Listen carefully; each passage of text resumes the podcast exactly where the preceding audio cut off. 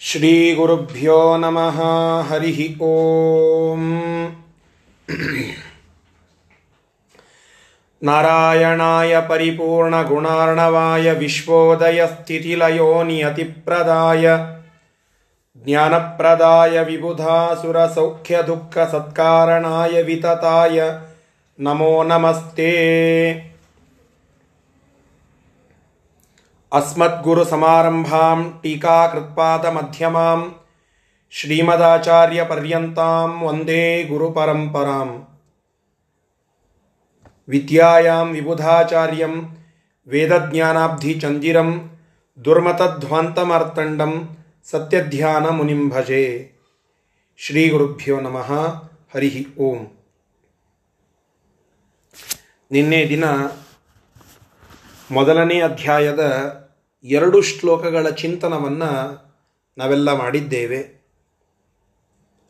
ಎರಡನೆಯ ಶ್ಲೋಕದಲ್ಲಿ ಪರಮಾತ್ಮನ ಸೃಷ್ಟಿ ಕಾರ್ಯದ ಕುರಿತು ಆ ಒಂದು ಉಪಾಖ್ಯಾನವನ್ನು ಪ್ರಾರಂಭ ಮಾಡಿದ್ರು. ಪರಮಾತ್ಮ ಆದಿಪುರುಷ, ಅರ್ಥಾತ್ ಅಗ್ರದಲ್ಲಿ ಈ ಪ್ರಳಯ ಕಾಲ ಏನಾಗ್ತದೋ ಆ ಸಮಯಕ್ಕೆ, ಅಂದರೆ ಸೃಷ್ಟಿಗಿಂತಲೂ ಮೊದಲು ಇರ್ತಾನೆ, ಅವನೊಬ್ಬನೇ ಇರ್ತಾನೆ.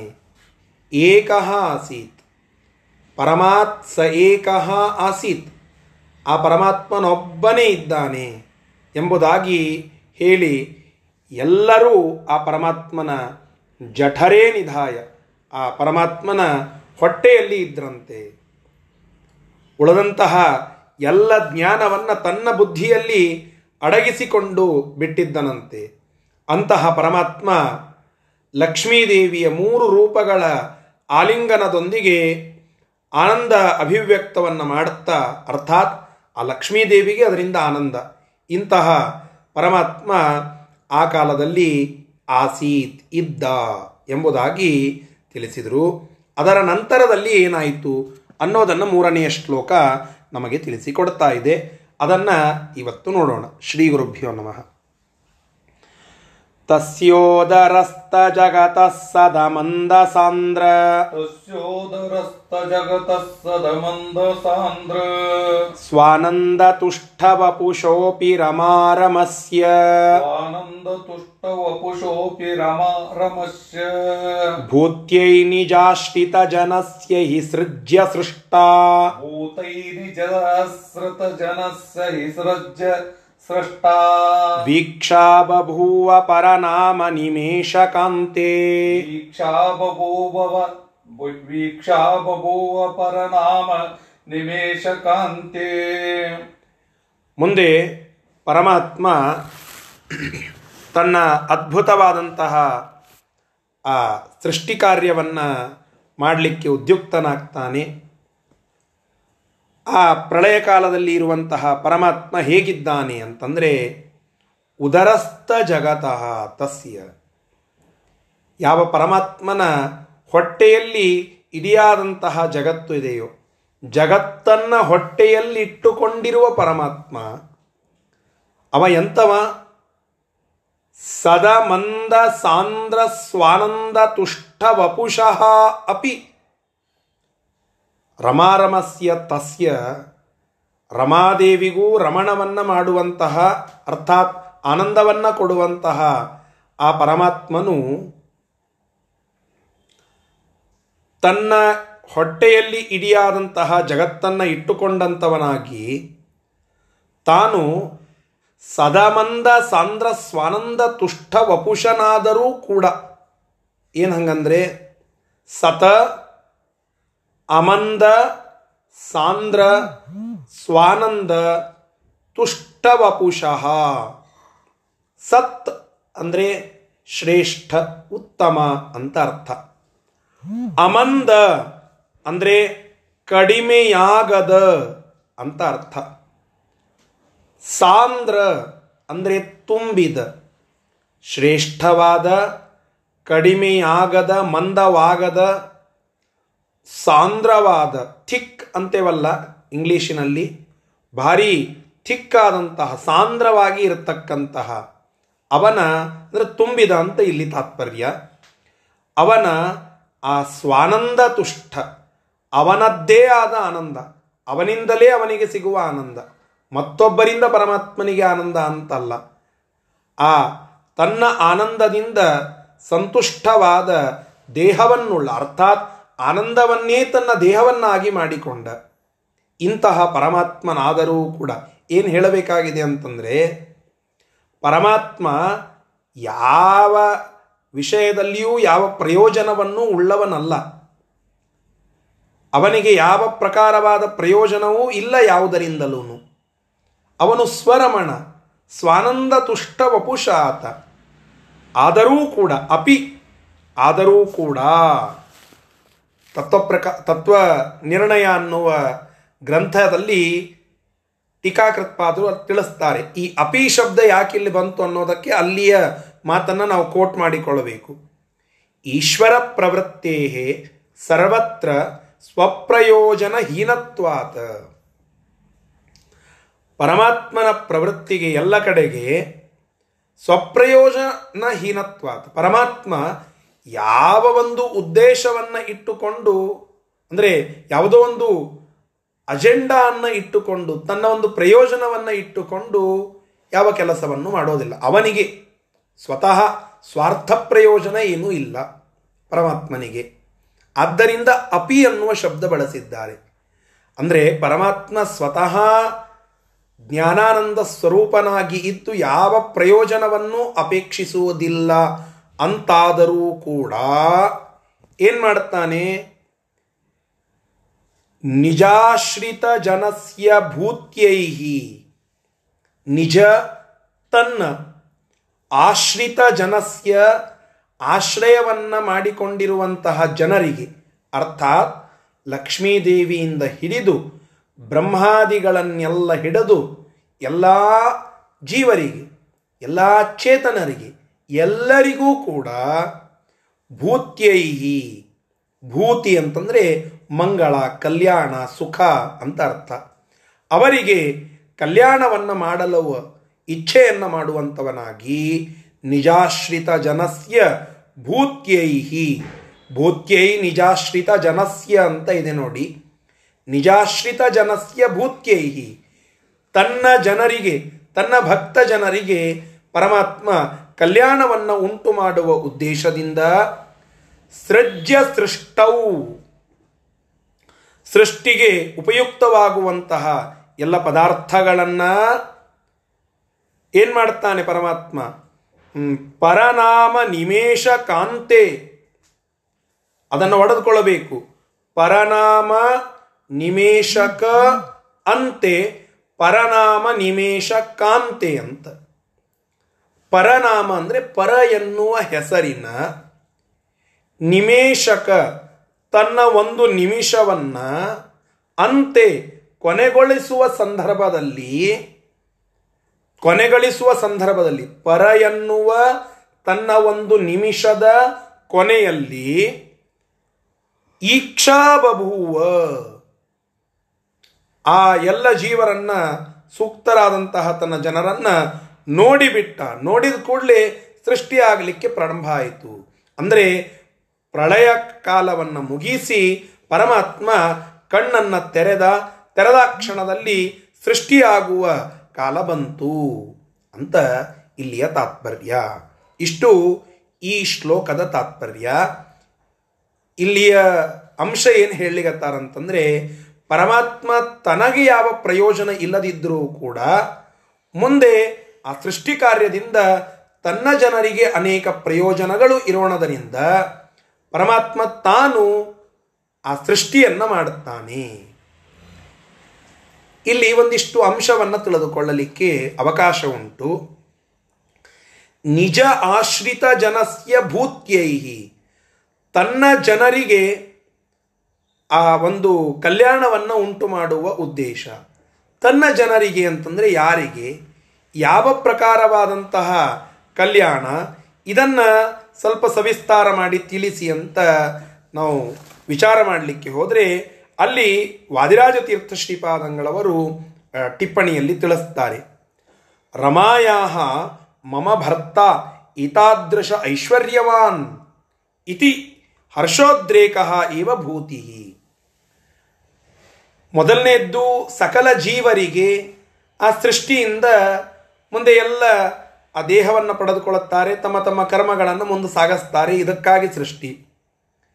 ಇನ್ನು ಬ್ರಹ್ಮದೇವರೇ ಮೊದಲಾದಂಥವರನ್ನು ಕನ್ಸಿಡರ್ ಮಾಡಿದ್ರಿ ಅಂತಂದರೆ, ಆ ಎಲ್ಲ ಬ್ರಹ್ಮದೇವರಿಗೆ ಅವರವರಿಗೆ ಯೋಗ್ಯವಾದಂತಹ ಐಶ್ವರ್ಯ ಸಿಗ್ತದೆ.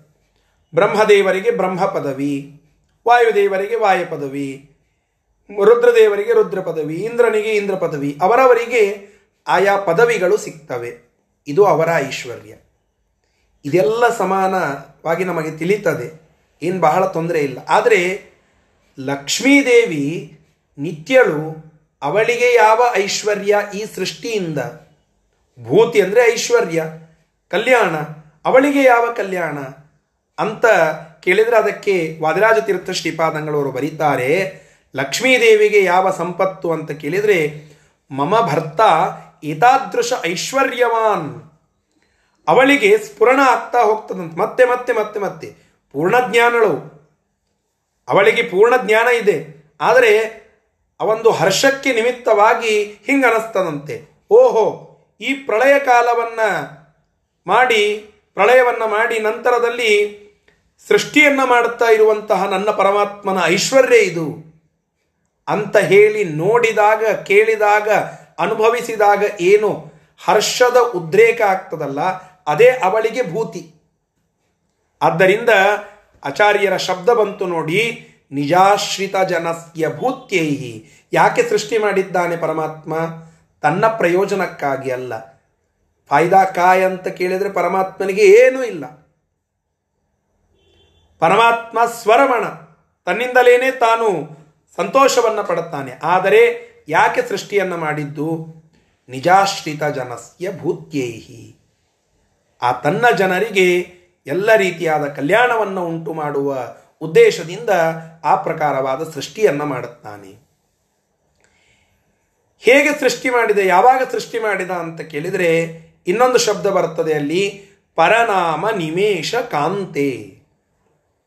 ಪರನಾಮ ನಿಮೇಶಕ ಅಂತೆ.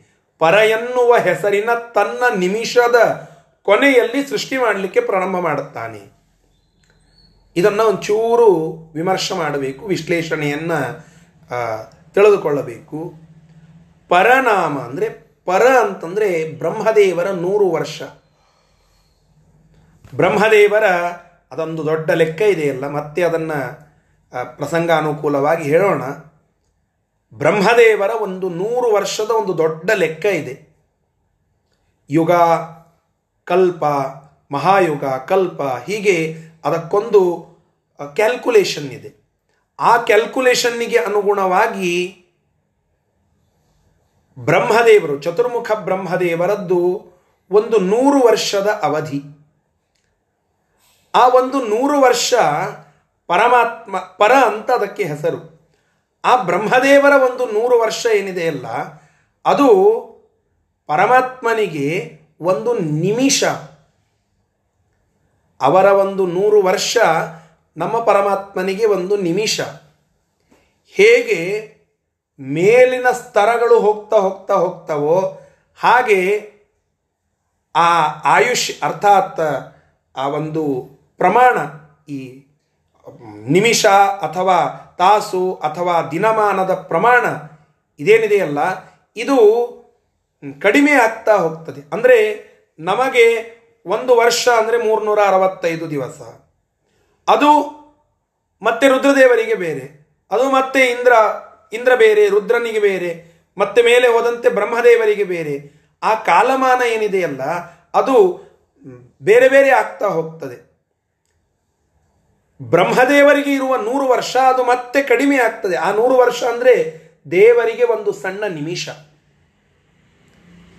ಅಂತಹ ನಿಮಿಷ ಒಂದು ನಿಮಿಷ ಆದ ಕೂಡಲೇ ಪರಮಾತ್ಮ ಆ ನಿಮಿಷದ ಅಂತ್ಯದಲ್ಲಿ ಒಂದು ಪರ ಸೃಷ್ಟಿ ಮಾಡುತ್ತಾನೆ, ಒಂದು ಪರ ಲಯ ಮಾಡುತ್ತಾನೆ. ಆ ಲಯದ ಪರ ಮುಗಿದ ಕೂಡಲೇ ಮತ್ತೊಮ್ಮೆ ಸೃಷ್ಟಿ ಮಾಡುತ್ತಾನೆ. ಇದು ಪರಮಾತ್ಮನ ಒಂದು ಥೇರಿ. ಒಂದು ಪರ ಸೃಷ್ಟಿ, ಇನ್ನೊಂದು ಪರ, ಅಂದರೆ ಒಂದು ಪರಮಾತ್ಮನ ಒಂದು ನಿಮಿಷ ಸೃಷ್ಟಿ. ಸೃಷ್ಟಿ ಮಾಡಿದ ಕೂಡಲೇ ಮಲ್ಕೊಳ್ತಾನೆ. ಆ ಲಯಕಾಲ ಪೂರ್ಣ ಮಲ್ಕೊಳ್ತಾನೆ. ಒಂದು ಪರ ಬ್ರಹ್ಮದೇವರ ಒಂದು ನೂರು ವರ್ಷ ಪೂರ್ಣ ಮಲ್ಕೊಳ್ತಾನೆ. ಅರ್ಥಾತ್ ಪರಮಾತ್ಮ ಒಂದೇ ನಿಮಿಷ ಮಲ್ಕೊಂಡಿರ್ತಾನೆ ತನ್ನ ಆ ಪ್ರಮಾಣಕ್ಕೆ ಅನುಸ್ ಅನು, ಅನುಗುಣವಾಗಿ. ಆ ಪರಮಾತ್ಮನ ಎರಡನೆಯ ಪರ ಮುಗಿದು ಕೂಡಲೇ, ಅಂದರೆ ಈ ಚತುರ್ಮುಖ ಬ್ರಹ್ಮದೇವರ ಒಂದು ಅವಧಿ ಮುಗಿದು ಕೂಡಲೇ ಸೃಷ್ಟಿ, ಒಂದು ಅವಧಿ ಸೃಷ್ಟಿ. ಇನ್ನೊಂದು ಅವಧಿ ನಿದ್ರೆ ಪರಮಾತ್ಮನದ್ದು ಅರ್ಥಾತ್ ಪ್ರಳಯ. ಅದಾದ ಕೂಡಲೇ ಆ ಪರದ ಅಂತ್ಯದಲ್ಲಿ ಇಷ್ಟನ್ನ ಹೇಳ್ತಾ ಇದ್ದಾರೆ, ಪರನಾಮ ನಿಮೇಶ ಕಾಂತೆ. ಪರನಾಮ ಪರ ಎನ್ನುವ ಹೆಸರಿನ ನಿಮೇಶ ನಿಮೇಶ ಅಂದರೆ ನಿಮಿಷ. ಪರಮಾತ್ಮನ ನಿಮಿಷ, ಆ ಚತುರ್ಮುಖ ಬ್ರಹ್ಮದೇವರ ಒಂದು ನೂರು ವರ್ಷದ ಪರ. ಪರಾರ್ಧೆ ಅಂತೇವಲ್ಲ, ಆ ರೀತಿಯಾಗಿ ದ್ವಿತೀಯ ಪರಾರ್ಧೆ ಅಂತೇವಲ್ಲ. ಹಾಗೆ ಪರ ಅರ್ಧ ಅಪರಾರ್ಧ ಅಂತಾಗಿದೆ. ಪರ ಅಂದರೆ ಇಲ್ಲಿ ನೂರು ವರ್ಷದ ಚತುರ್ಮುಖ ಬ್ರಹ್ಮದೇವರ ಆ ಆಯುಷ್ಯ, ಅದರ ಆ ಪರ ಎನ್ನುವ ಹೆಸರಿನ ಪರಮಾತ್ಮನ ನಿಮಿ ನಿಮೇಶ ನಿಮಿಷ. ಆ ಎರಡನೆಯ ನಿಮಿಷದ ಅಂತ್ಯದಲ್ಲಿ ಪರಮಾತ್ಮ ಕಣ್ಣು ತೆರೆದು ಸೃಷ್ಟಿ ಮಾಡಲಿಕ್ಕೆ ಪ್ರಾರಂಭ ಮಾಡುತ್ತಾನಂತೆ. ಈ ಐಶ್ವರ್ಯವನ್ನು ನೋಡಿ ಆಶ್ಚರ್ಯದಿಂದ ಲಕ್ಷ್ಮೀದೇವಿ ಹರ್ಷವನ್ನು ವ್ಯಕ್ತಪಡಿಸ್ತಾಳೆ. ಅದು ಅವಳಿಗೆ ಭೂತಿ, ಸಂಪತ್ತು. ಆ ಹರ್ಷವೇ ಅವಳಿಗೆ ಸಂಪತ್ತು. ಇದು ಪರಮಾತ್ಮನ ಸೃಷ್ಟಿಯ ವೈಭವ. ಅನ್ನೋದು ಈ ಶ್ಲೋಕ ನಾವು ಇಲ್ಲಿ ಈ ಪ್ರಕಾರವಾಗಿ ತಿಳಿದುಕೊಳ್ಳಬೇಕು. ಇಷ್ಟೆಲ್ಲ ಮಾಡಿ ಆ ಎರಡನೆಯ ಪರ ಮುಗಿದ ಕೂಡಲೇ, ಅರ್ಥಾತ್ ಪರಮಾತ್ಮನ ಎರಡನೆಯ ನಿಮಿಷದ ಅಂತ್ಯದಲ್ಲಿ ಪರಮಾತ್ಮ ಸೃಜ್ಯ ಸೃಷ್ಟೌ ಬಭೂವ. ಆ ಸೃಷ್ಟಿಗೆ ಯೋಗ್ಯವಾಗಿರತಕ್ಕಂತಹ ಎಲ್ಲ ಅಂಶಗಳನ್ನು ತಾನು ಅದನ್ನು ಸೃಷ್ಟಿ ಮಾಡಲಿಕ್ಕೆ ಪ್ರಾರಂಭ ಮಾಡುತ್ತಾನಂತೆ. ವಾದಿರಾಜ ತೀರ್ಥ ಶ್ರೀಪಾದಂಗಳವರು ಮತ್ತೊಂದು ಸಣ್ಣ ವಿಶೇಷ ಅಂಶವನ್ನು ಹೇಳುತ್ತಾರೆ. ನಿಮೇಶ ಅಂದರೆ ನಿಮಿಷ ಅಂತ ಅರ್ಥ. ಆದರೆ ನಿಮೇಶ ಕ ಅಂತ ಬರೆದಿದ್ದಾರೆ. ಕ ಅಂತ ಯಾಕಂದ್ರು? ಕುತ್ಸ ಇತುಂ ಕ ಅಂತ ಒಂದು ಸೂತ್ರ ವ್ಯಾಕರಣದಲ್ಲಿ. ಅಂದರೆ ಯಾವಾಗಲೂ, ಏ, ಸೊಮ್ಮೆ ಔಪಚಾರಿಕವಾಗಿ ಹೇಳಿದ್ದಾರೆ ಅಷ್ಟೇ. ಅದಕ್ಕಿಂತಲೂ ಕಡಿಮೆ ಇನ್ನ. ಅಂತ ಹೇಳಬೇಕಾಗಿರ್ತದಲ್ಲ, ಅಲ್ಲಿ ನಾವು ಕ ಅನ್ನುವ ಪದಾರ್ಥವನ್ನ, ಅರ್ಥಾತ್ ಆ ಅಕ್ಷರವನ್ನು ಬಳಸ್ತೇವೆ. ಕುತ್ಸಯಿತು ಕ. ಇನ್ನೂ ಕಡಿಮೆಗೊಳಿಸ್ಲಿಕ್ಕೆ ಕ ಅಂತ ಅಂತೇವೆ. ಮತ್ತಿಲ್ಲೇನು ಕಡಿಮೆಗೊಳಿಸ್ತಾ ಇದ್ದಾರೆ? ಪರ ಅನ್ನೋದು ಪರಮಾತ್ಮನ ನಿಮಿಷ ಅಂತ ಒಂದು ಲೆಕ್ಕ ಅಷ್ಟೇ, ಸುಮ್ಮನೆ ಎಲ್ಲರಿಗೆ ಅರ್ಥವಾಗಲಿ ಅನ್ನೋದಕ್ಕೆ. ಅಷ್ಟೂ ಅಲ್ಲ, ಒಂದು ಕ್ಷಣ ಅಂತ ಹೇಳಬಹುದು. ನಿಮೇಶಕ ಅದಕ್ಕಿಂತಲೂ ಕಡಿಮೆ ಇನ್ನ. ಅಷ್ಟು ಸೃಷ್ಟಿಗಳು, ಲಯಗಳು ಆಗ್ತಾ ಹೋಗ್ತವೆ. ಪರಮಾತ್ಮನ ಒಂದು ದಿನದಲ್ಲಿ, ಒಂದು ಗಂಟೆಯಲ್ಲಿ ಎಷ್ಟು ಆಗಬಹುದು ಲೆಕ್ಕ ಹಾಕಿ. ಒಂದು ನಿಮಿಷ ಸೃಷ್ಟಿ, ಮತ್ತೊಂದು ನಿಮಿಷ ನಿದ್ರೆ, ಮತ್ತೊಂದು ನಿಮಿಷ ಸೃಷ್ಟಿ. ಮತ್ತೆ ಒಂದು ನಿಮಿಷ ನಿದ್ರೆ. ಹೀಗೆ ಹೋಗ್ತದಂದ್ರೆ ಅದು ಎಷ್ಟು ಅನಂತ ಸೃಷ್ಟಿಗಳು, ಅನಂತ ಪ್ರಳಯಗಳು ಹೀಗೆ ಆಗ್ತಾ ಹೋಗ್ತಾ ಇರ್ತದೆ ಪರಮಾತ್ಮನದ್ದು. ಇದು ಪರಮಾತ್ಮನ ಆನಂತ್ಯ. ಇದು ಪರಮಾತ್ಮನ ಅದ್ಭುತ ಅಮೋಘ ಗುಣ. ಅದ್ಭುತ ಅಮೋಘ ಐಶ್ವರ್ಯ. ಇದನ್ನು ನಾವು ಇಲ್ಲಿ ಚಿಂತನೆ ಮಾಡಬೇಕಾದದ್ದು. ಅದಕ್ಕಾಗಿ ಕ ಅಂದರೆ ಅಷ್ಟಕ್ಕೆ ಅದಕ್ಕಿಂತಲೂ ಕಡಿಮೆ, ನಿಮಿಷಕ್ಕಿಂತಲೂ ಕಡಿಮೆ ಇನ್ನ ಅನ್ನೋದನ್ನು ಹೇಳುತ್ತಾ ಇದ್ದಾರೆ. ಇದು ಈ ಮೂರನೆಯ ಶ್ಲೋಕದ ತಾತ್ಪರ್ಯ. ಸರಿ, ನಾಲ್ಕನೆಯ ಶ್ಲೋಕವನ್ನು ನೋಡೋಣ. दृष्ट्वा सचेतनगणान् जठरेशयानान् दृष्ट्वा सचेतनगणान् जठरेशयानान् आनन्दमात्रवपुषस्रतिविप्रमुक्तान् आनन्दमात्रवपुषस्रतिविप्रमुक्तान् ध्यानं गतान् श्रुतिगतांश्च सुषुप्तिसंस्थान् ध्यानं गतान् श्रुतिगतांश्च सुसुप्तिसंस्थान् ಬ್ರಹ್ಮಾದಿಕಾನ್ ಕಲಿಪರಾನ್ ಮನುಜಾಂಸ್ತೈಕ್ಷತ ಬ್ರಹ್ಮಾಧಿಕಾನ್ ಕಲಿಪರಾನ್ ಮನುಜಾಂಸ್ತೈಕ್ಷತ ದಯವಿಟ್ಟು ಮ್ಯೂಟ್ ಮಾಡಬೇಕು. ಸರಿ. ಜಠರೇ ಶಯಾನಾನ್ ಪರಮಾತ್ಮ ನೋಡಿದ ಅಂತ ಹೇಳಿದರು. ಅಂದರೆ ಕಣ್ಣು ತೆರೆದ ಸೃಷ್ಟಿಯನ್ನು ಮಾಡಲಿಕ್ಕೆ ಉದ್ಯುಕ್ತನಾದ ಅಂತ. ನೋಡಿದ ಅಂತಂದರೆ ಯಾರನ್ನು ನೋಡಿದ? ಎಲ್ಲರೂ ತನ್ನ ಹೊಟ್ಟೆಯಲ್ಲಿ ಇದ್ದಾರೆ. ಆ ಹೊಟ್ಟೆಯಲ್ಲಿ ಯಾರನ್ನು ನೋಡುತ್ತಾನೆ ಅಂತ ಕೇಳಿದರೆ, ಚೇತನಗಣಾನ್ ದೃಷ್ಟ ಜಠರೇ ಶಯಾನಾನ್ ಚೇತನಗಣಾನ್ ದೃಷ್ಟ ತನ್ನ ಹೊಟ್ಟೆಯಲ್ಲಿ ಇರತಕ್ಕಂತಹ ಎಲ್ಲ ಚೇತನರ ಸಮೂಹವನ್ನು ಪರಮಾತ್ಮ ನೋಡ್ತಾನಂತೆ. ಮತ್ತೆ ಆನಂದ ಮಾತ್ರ ವಪುಷಃ ಶ್ರುತಿ ವಿಪ್ರಮುಕ್ತಾನ್.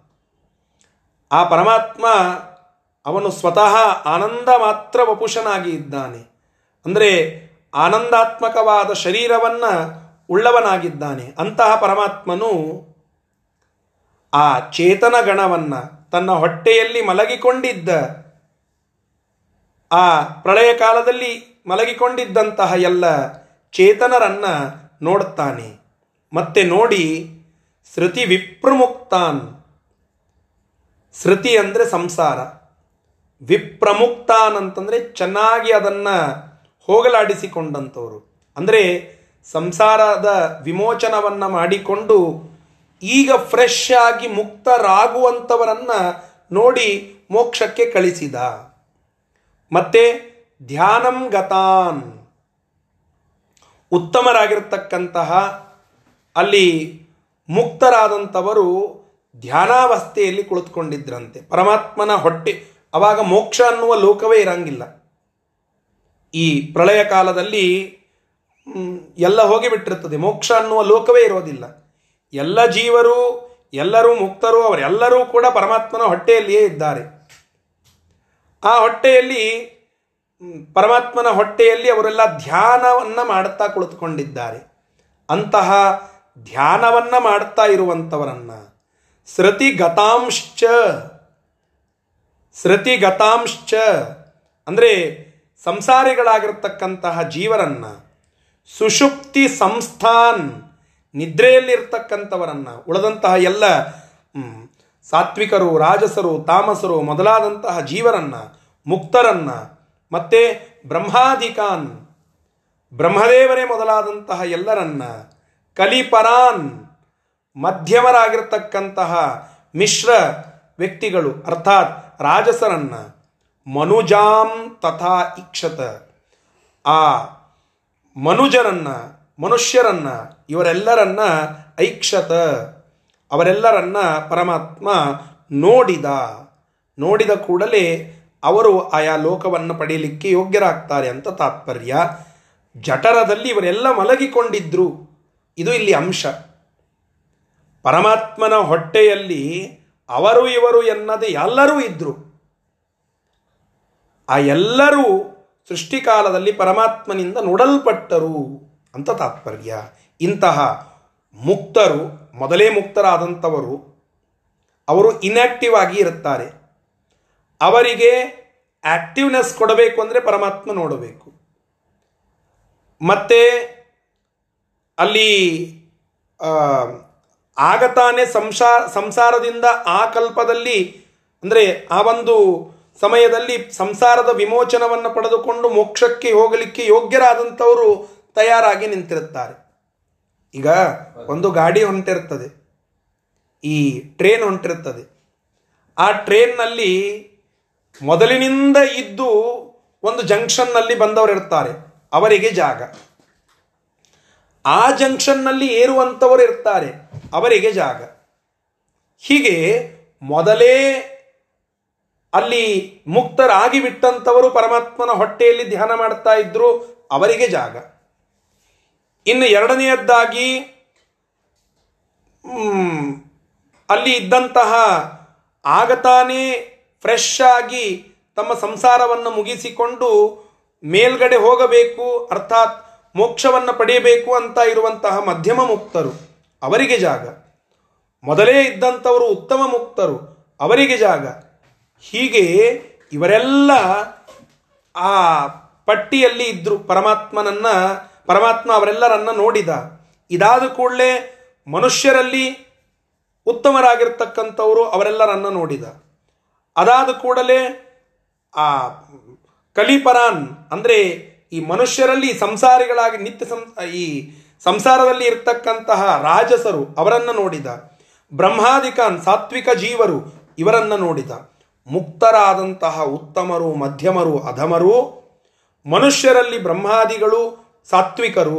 ಮನುಷ್ಯರ್ಥ ಅರ್ಥಾತ್ ಜೀವರಲ್ಲಿ ಕ್ಷರ ಜೀವಿ ಜೀವಿಗಳಲ್ಲಿ ಬ್ರಹ್ಮಾದಿಕಾನ್ ಆ ಬ್ರಹ್ಮಾದಿಗಳು ಅವರು ಸಾತ್ವಿಕರು, ಕಲಿಪರಾನ್ ರಾಜಸರು ಮನುಷ್ಯರೊಳಗೆ ಸ್ವಲ್ಪ ಉತ್ತಮರಾದಂಥವರು, ಮಧ್ಯಮರಾದಂಥವರು, ರಾಜಸರು ಇವರೆಲ್ಲರ ಒಂದು ಸಮೂಹ ಆ ಹೊಟ್ಟೆಯಲ್ಲಿ ಇತ್ತು. ಆ ಎಲ್ಲರನ್ನ ಪರಮಾತ್ಮ ನೋಡಿದ ದೃಷ್ಟ್ವ ಈಕ್ಷತ, ಐಕ್ಷತ. ಅಂದರೆ ಅವರೆಲ್ಲರನ್ನ ನೋಡಿ ತಾನು ಸೃಷ್ಟಿ ಮಾಡಲಿಕ್ಕೆ ಪ್ರಾರಂಭ ಮಾಡುತ್ತಾನೆ ಎಂಬುದಾಗಿ ಇಲ್ಲಿ ನಾವು ಅರ್ಥ ಮಾಡಿಕೊಳ್ಳಬೇಕು. ಸರಿ, ಐದನೆಯ ಶ್ಲೋಕ. सृक्षेहि चेतनगणान् सुखदुःखमध्य क्षेहि चेतगणान् सुखदुःखमध्य सम्प्राप्त एतनुभृतां विहृतिम् अमीच्छन् सम्प्राप्त एतनुभृतां विहृतिम् अमीच्छन् सोऽयं विहार इह मे तनुभृत्स्वभावम् सोयं विहार इहमे तनुभृत् ಭವತಿ ಭೂತಿ ಕ್ರದೇವ ಭೂತ್ಯಾಹ सम्भूत ए भवति भूतिकृदेव भूत्या ನಂತರದಲ್ಲಿ ಪರಮಾತ್ಮ ಸೃಷ್ಟಿಯನ್ನ ಮಾಡುತ್ತಾನೆ ಮಮ ವಿಹೃತಿಂ ಇಚ್ಛನ್ ಪರಮಾತ್ಮ ಹೇಳುತ್ತಾನಂತೆ ನನ್ನ ಈ ವಿಹಾರವನ್ನ ನೋಡುವಂತ ವಿಹೃತಿಂ ಇಚ್ಛನ್ ನೋಡಲಿಕ್ಕೆ ಇಚ್ಛೆ ಪಡುವಂತಹ ಚೇತನಗಣಾನ್ ತನುಭೃತಾಂ ಸುಖ ದುಃಖ ಮಧ್ಯ ಸಂಪ್ರಾಪ್ತ ಏ ಸೃಕ್ಷೆ. ಚೇತನಗಣಾನ್ ಅಂತಹ ಎಲ್ಲ, ಆ ಜೀವರಾಶಿಯನ್ನ ತನುಭೃತಾಂ ಅವರಿಗೆ ಆ ದೇಹವನ್ನ ಕೊಟ್ಟಂತವನಾಗಿ ಸುಖ ದುಃಖ ಮಧ್ಯ ಸಂಪ್ರಾಪ್ತ ಏ ಅವರವರು ತಮ್ಮ ತಮ್ಮ ಸ್ವರೂಪಭೂತವಾಗಿರ್ತಕ್ಕಂತಹ ಏನು ಸುಖ, ದುಃಖ, ಮಧ್ಯ. ಸುಖ ಅಂದರೆ ಸಾತ್ವಿಕ, ಸತ್ವ. ದುಃಖ ಅಂದರೆ ತಮ. ಮತ್ತೆ ಮಧ್ಯ ಅಂತಂದರೆ ಈ ರಾಜಸ. ಹೀಗಾಗಿ ಒಂದೊಂದು ಜೀವಿಗೆ ಒಂದೊಂದು ಸ್ವರೂಪ ಇರುತ್ತದೆ.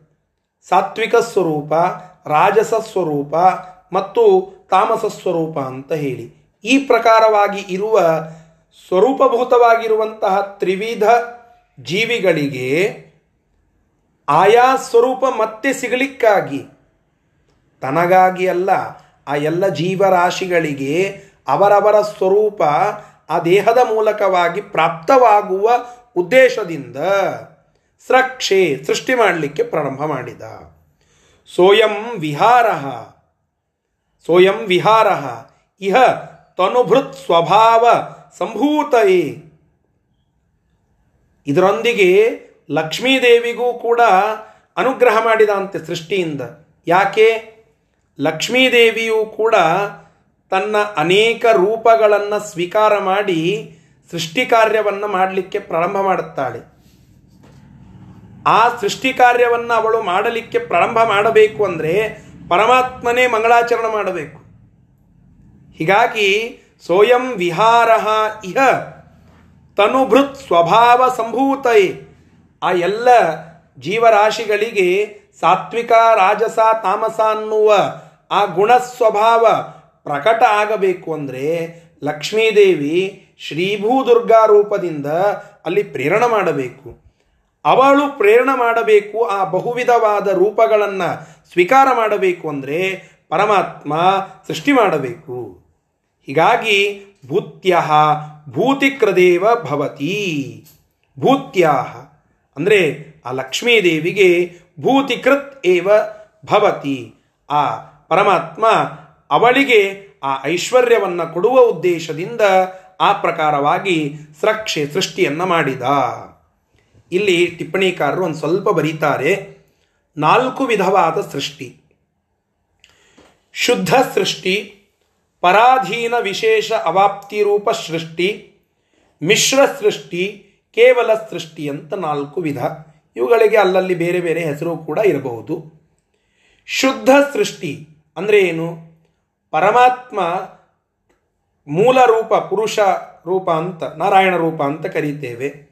ಆ ರೂಪದಿಂದ ಇರುವಂತಹ ಪರಮಾತ್ಮ ವಾಸುದೇವ, ಅನಿರುದ್ಧ, ಪ್ರದ್ಯುಮ್ನ, ಸಂಕರ್ಷಣ ಅನ್ನುವ ರೂಪಗಳನ್ನು, ಮತ್ತೆ ರಾಮಕೃಷ್ಣ ವೇದವ್ಯಾಸಾದಿ ರೂಪಗಳನ್ನು ಹೀಗೆ ತನ್ನ ಅನೇಕ ರೂಪಗಳನ್ನು ಪ್ರಕಟಗೊಳಿಸ್ತಾನೆ. ಈ ಪ್ರಕಟಗೊಳಿಸುವುದೇನಿದೆಯಲ್ಲ ಇದು ಶುದ್ಧ ಸೃಷ್ಟಿ. ಮತ್ತೆ ಎರಡನೆಯದ್ದು ಪರಾಧೀನ ವಿಶೇಷ ಅವಾಪ್ತಿ ರೂಪ ಸೃಷ್ಟಿ.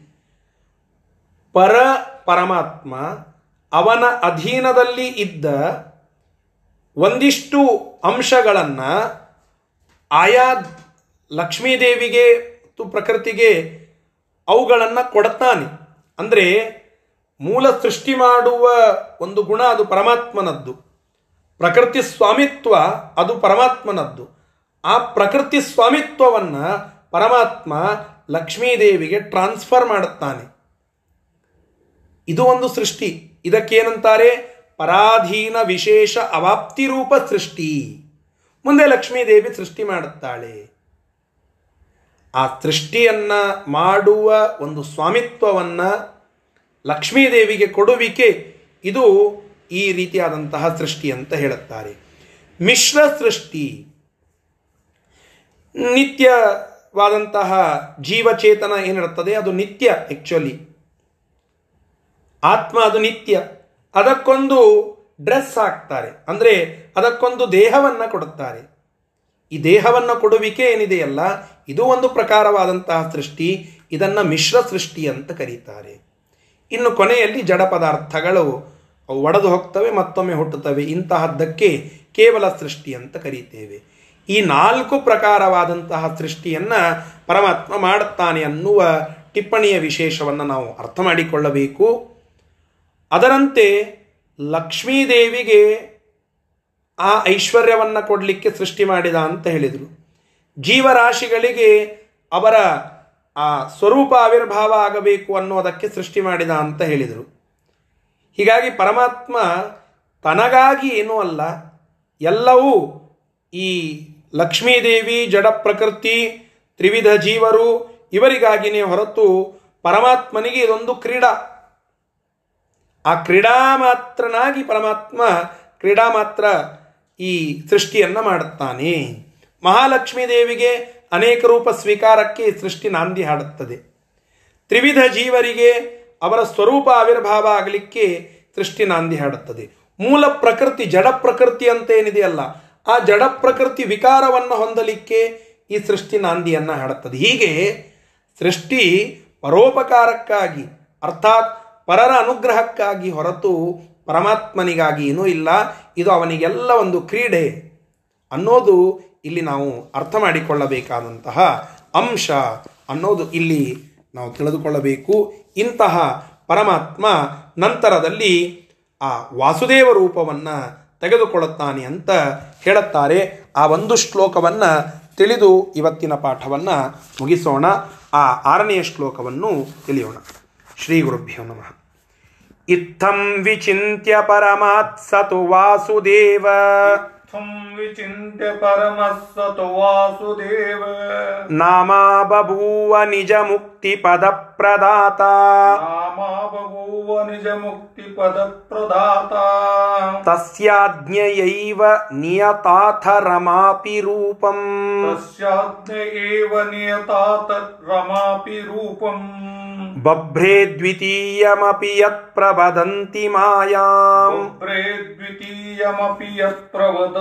ಮಾಯಾಂ. ಅಲ್ಲಿ ಪರಮಾತ್ಮನ ಸೃಷ್ಟಿಕಾಲದಲ್ಲಿ ಇತ್ತ, ಇತ್ತಂ ವಿಚಿಂತ್ಯ. ಈ ಪ್ರಕಾರವಾಗಿ ಚಿಂತನ ಮಾಡಿ ಸಹ ಪರಮಾತ್ಮನು, ಅಂದರೆ ಇಲ್ಲಿ ಸೃಷ್ಟಿಯನ್ನು ಮಾಡಬೇಕು ಅಂತ ಹೇಳಿ ಪರಮಾತ್ಮ ತನ್ನ ಇಚ್ಛೆಗೆ ತಂದುಕೊಳ್ಳುತ್ತಾನೆ ಪರಮಾತ್ಮನ ಇಚ್ಛೆ ಬಂತು ಅಂದರೆ ಆ ಸೃಷ್ಟಿ ಆಗಲಿಕ್ಕೆ ಪ್ರಾರಂಭವಾಯಿತು. ಸಹ ಪರಮಹಾತು ನಿಜಮುಕ್ತಿ ಪದ ಪ್ರದಾತ. ಸಹ ಪರಮಃ, ಆ ಪರಮಾತ್ಮನು ನಿಜಮುಕ್ತಿ ಪದ ಪ್ರದಾತ ತನ್ನ, ಆ, ಸಂಸಾರದಿಂದ ವಿಮುಕ್ತರಾದಂತಹ ಸಜ್ಜನರಿಗೆ ಮೋಕ್ಷವನ್ನು ಕೊಡಬೇಕು ಅನ್ನುವ ಉದ್ದೇಶದಿಂದ.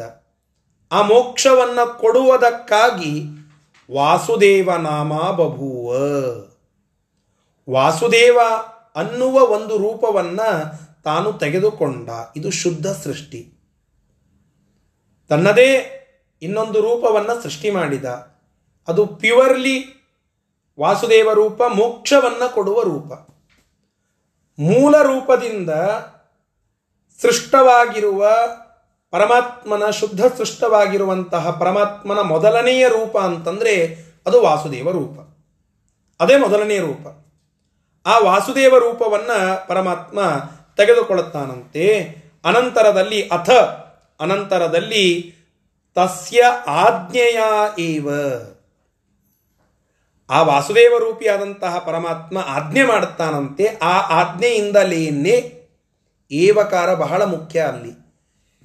ಅವನ ಆಜ್ಞೆಯಿಂದಲೇನೆ ನಿಯತ ರಮಾ ಅಪಿ ಅವಳ ಅಧೀ, ಅವನ ಅಧೀನಳಾಗಿರ್ತಕ್ಕಂತಹ, ಅರ್ಥಾತ್ ವಾಸುದೇವರೂಪಿ ಪರಮಾತ್ಮನ ಆಧೀನ್ಯದಲ್ಲಿ ಇರ್ತಕ್ಕಂತಹ ರಮಾ ಅಪಿ, ಆ ಮೂಲ ನಾರಾಯಣನ ಅಧೀನದಲ್ಲಿ ಇರತಕ್ಕಂತಹ, ಪರಮಾತ್ಮನ ಅಧೀನದಲ್ಲಿ ಇರತಕ್ಕಂತಹ ರಮಾದೇವಿಯು ಕೂಡ ವಾಸುದೇವ ಪರಮಾತ್ಮ ವಾಸುದೇವ ರೂಪಿಯಾಗಿ ಪರಮಾತ್ಮ ಪ್ರಕಟಗೊಂಡ ನಂತರದಲ್ಲಿ